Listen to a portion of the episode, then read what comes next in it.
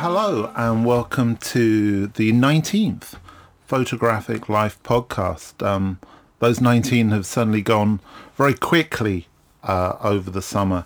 And as we're moving now into autumn, um, one of the things that happened this week is one of those things which I suppose tends to happen as we get towards the end of the year. A lot of competitions are decided and a lot of awards and prizes are given out. And this week, uh, two things uh, caught my eye. Uh, the first one was the announcement of the Taylor Wessing Portrait Photography Awards uh, in conjunction with the National Portrait Gallery in London. And the other one was the BJP, the British Journal of Photography's Portrait of Britain. They announced their results either on the same day or the following day, certainly very close to each other. And I suppose, you know, I'm, I'm a intrinsically, I suppose, I'm a portrait photographer. And the, therefore, I'm always interested to see these awards, to see the kind of work that's being recognized. A long, long time ago, I think, I can't remember if it was 2000, 2001, around that time anyway, I was uh, lucky enough to be accepted and exhibited at the National Portrait Gallery um, when the Taylor Wessing wasn't the Taylor Wessing. I can't remember at that point if it was called the John Kobal still or the Schweppes Award. Those of you who remember John Kobal and for whom that name means anything um, will remember the days of the uh, competition when it was very much, I suppose, could be seen as a traditional phot- uh, portrait photography competition. And photography certainly moved a long way since then uh, in its understanding of what actually constitutes uh, a portrait. It reminds me, and I, you know, I looked at the work this uh, week, and as far as I was concerned, from a personal perspective, there wasn't much uh, awarded that really worked for me. There was in the in the final few, um, certainly in the in the bigger uh, selection of work that's going to be exhibited. There were certainly some images there that kind of I thought, yeah, that that, that works well. But it's always any of these things, I've judged many, many competitions over the years, and when I have judged them, I've always tried to be as as um, objective as possible about the work. But there can be no denying that certain agendas um, and tastes are directly connected to the judging and the judges uh, have an impact on the work that is finally chosen that's okay. That's no problem. And I, I know a lot of people feel very positive about the uh, Taylor Wessing this year. And I also congratulate all of those who were awarded. I'm not dismissing their work. I'm more trying to take a kind of a bigger picture here of actually what do these competitions mean. As it happens, by the way, I thought that the, the work chosen as part of the Portrait of Britain, the BJP thing, um, the work was stronger from my perspective uh, in that than it was in the Taylor Wessing it was more successful in what it was trying to do. But it also had a very clear agenda also, that idea of demonstrating the mixed population, the, the, the fantastic rich culture that we now have in the UK. And in doing that, it's very successful. Of course, what I suppose I'm really kind of reaching for here is the fact that many young photographers will look at these awards and see them as the way to go. That this is the work to to emulate, be inspired by. And again, that's okay. But how varied is that work that's being chosen? Um, I didn't think the BJP work was hugely varied. I, I thought, thought there was a lot of work in there that was quite similar to each other in approach and aesthetic. The Taylor Wessing seemed to be slightly more varied, but in doing so, was it really the most successful work?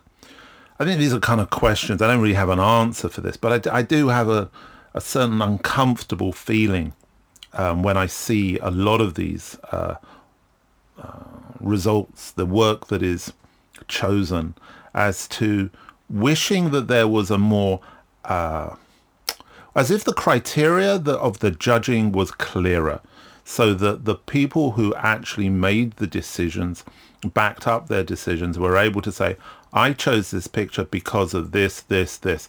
And then a dialogue can develop, a discussion can develop around those choices. And actually there may be work in there that I don't get, um, which I might get if, or I might at least understand why it was chosen if I understood fr- from the judges. But too often, I think, and I think this is maybe where I'm coming to um, uh, with this, is that too often the judges' decisions seem somewhat secretive, and that's a shame. I think if we're going to show this work and hold up this work as being important and being successful, then we should also give an explanation as to why that is and why these images uh, have been chosen.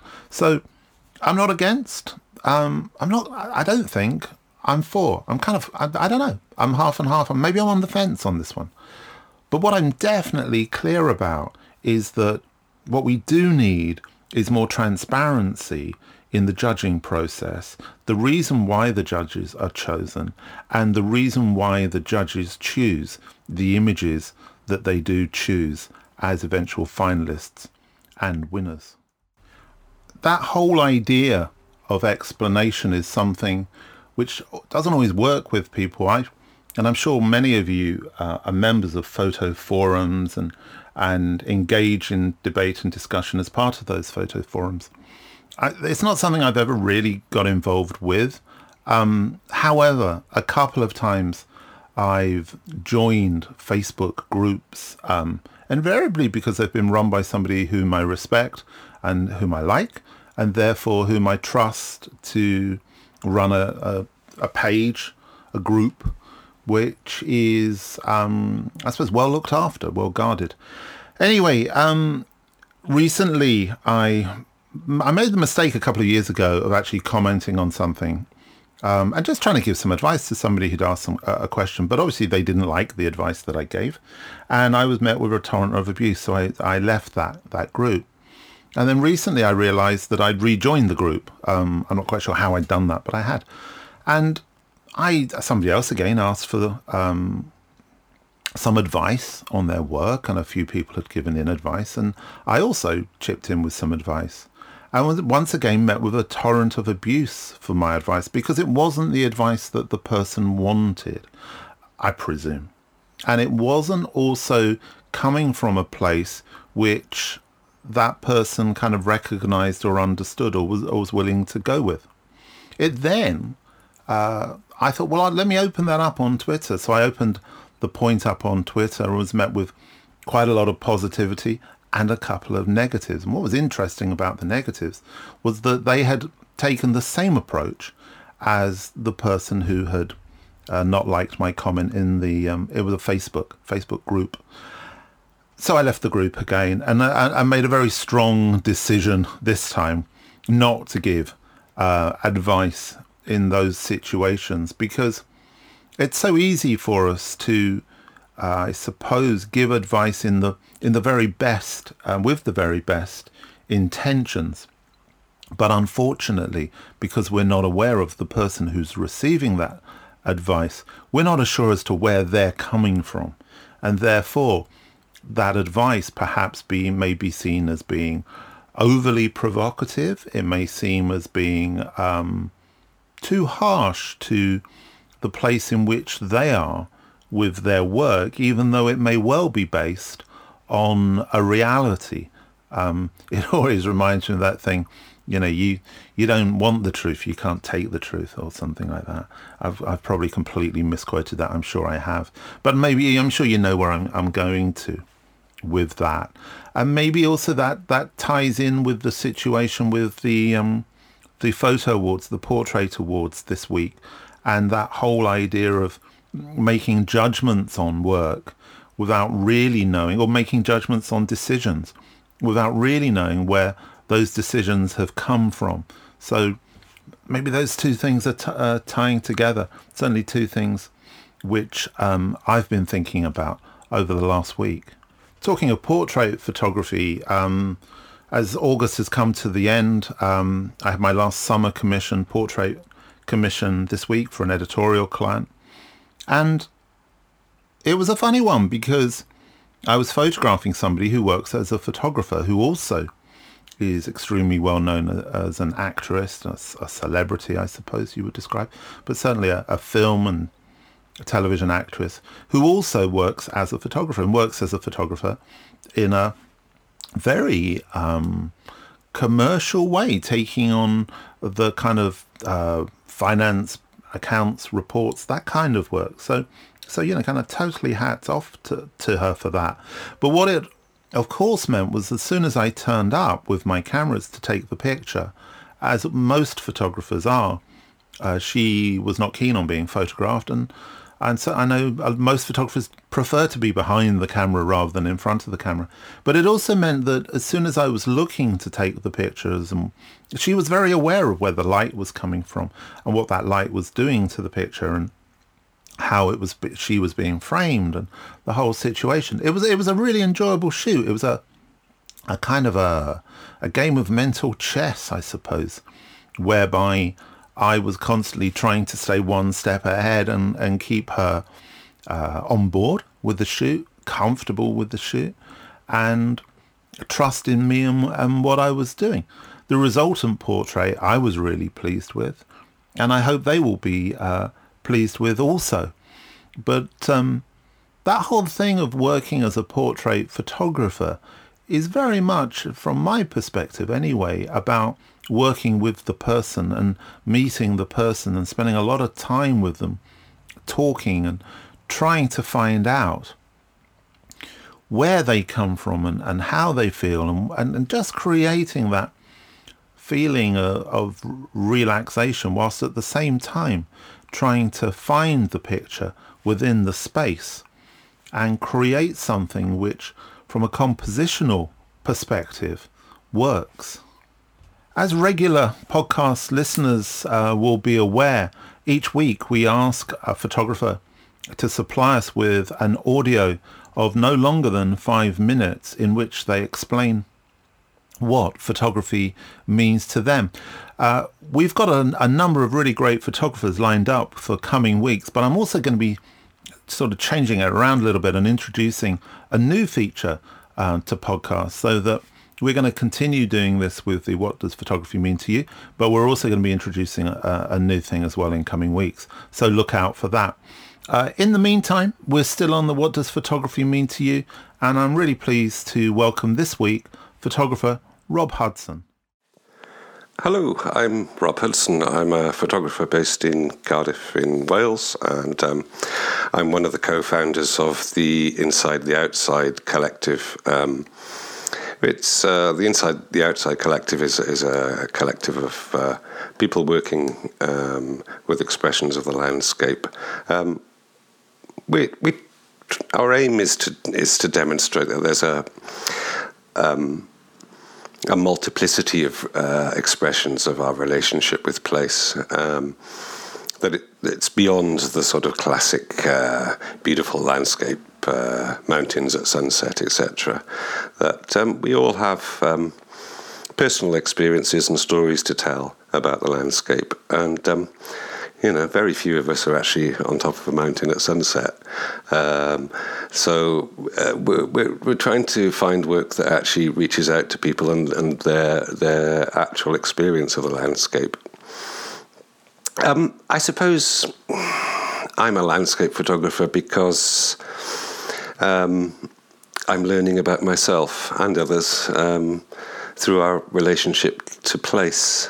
Um, my first experience um, of landscape, way before I was a photographer, was growing up in uh, the South Wales valleys. Um, and I suppose, in many ways, my experience of place then was uh, that uh, first um, emotional experience that was beyond myself, but hadn't been created by others. So it wasn't a TV program or a film or music, etc. It was me um, understanding and learning about my response to where I was.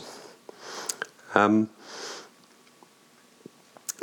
even today, I still tend to photograph my my uh, local environment. Um, partly, this is um, because I'm not particularly interested in the, the, rather problematic exoticism which landscape photography tends to indulge in.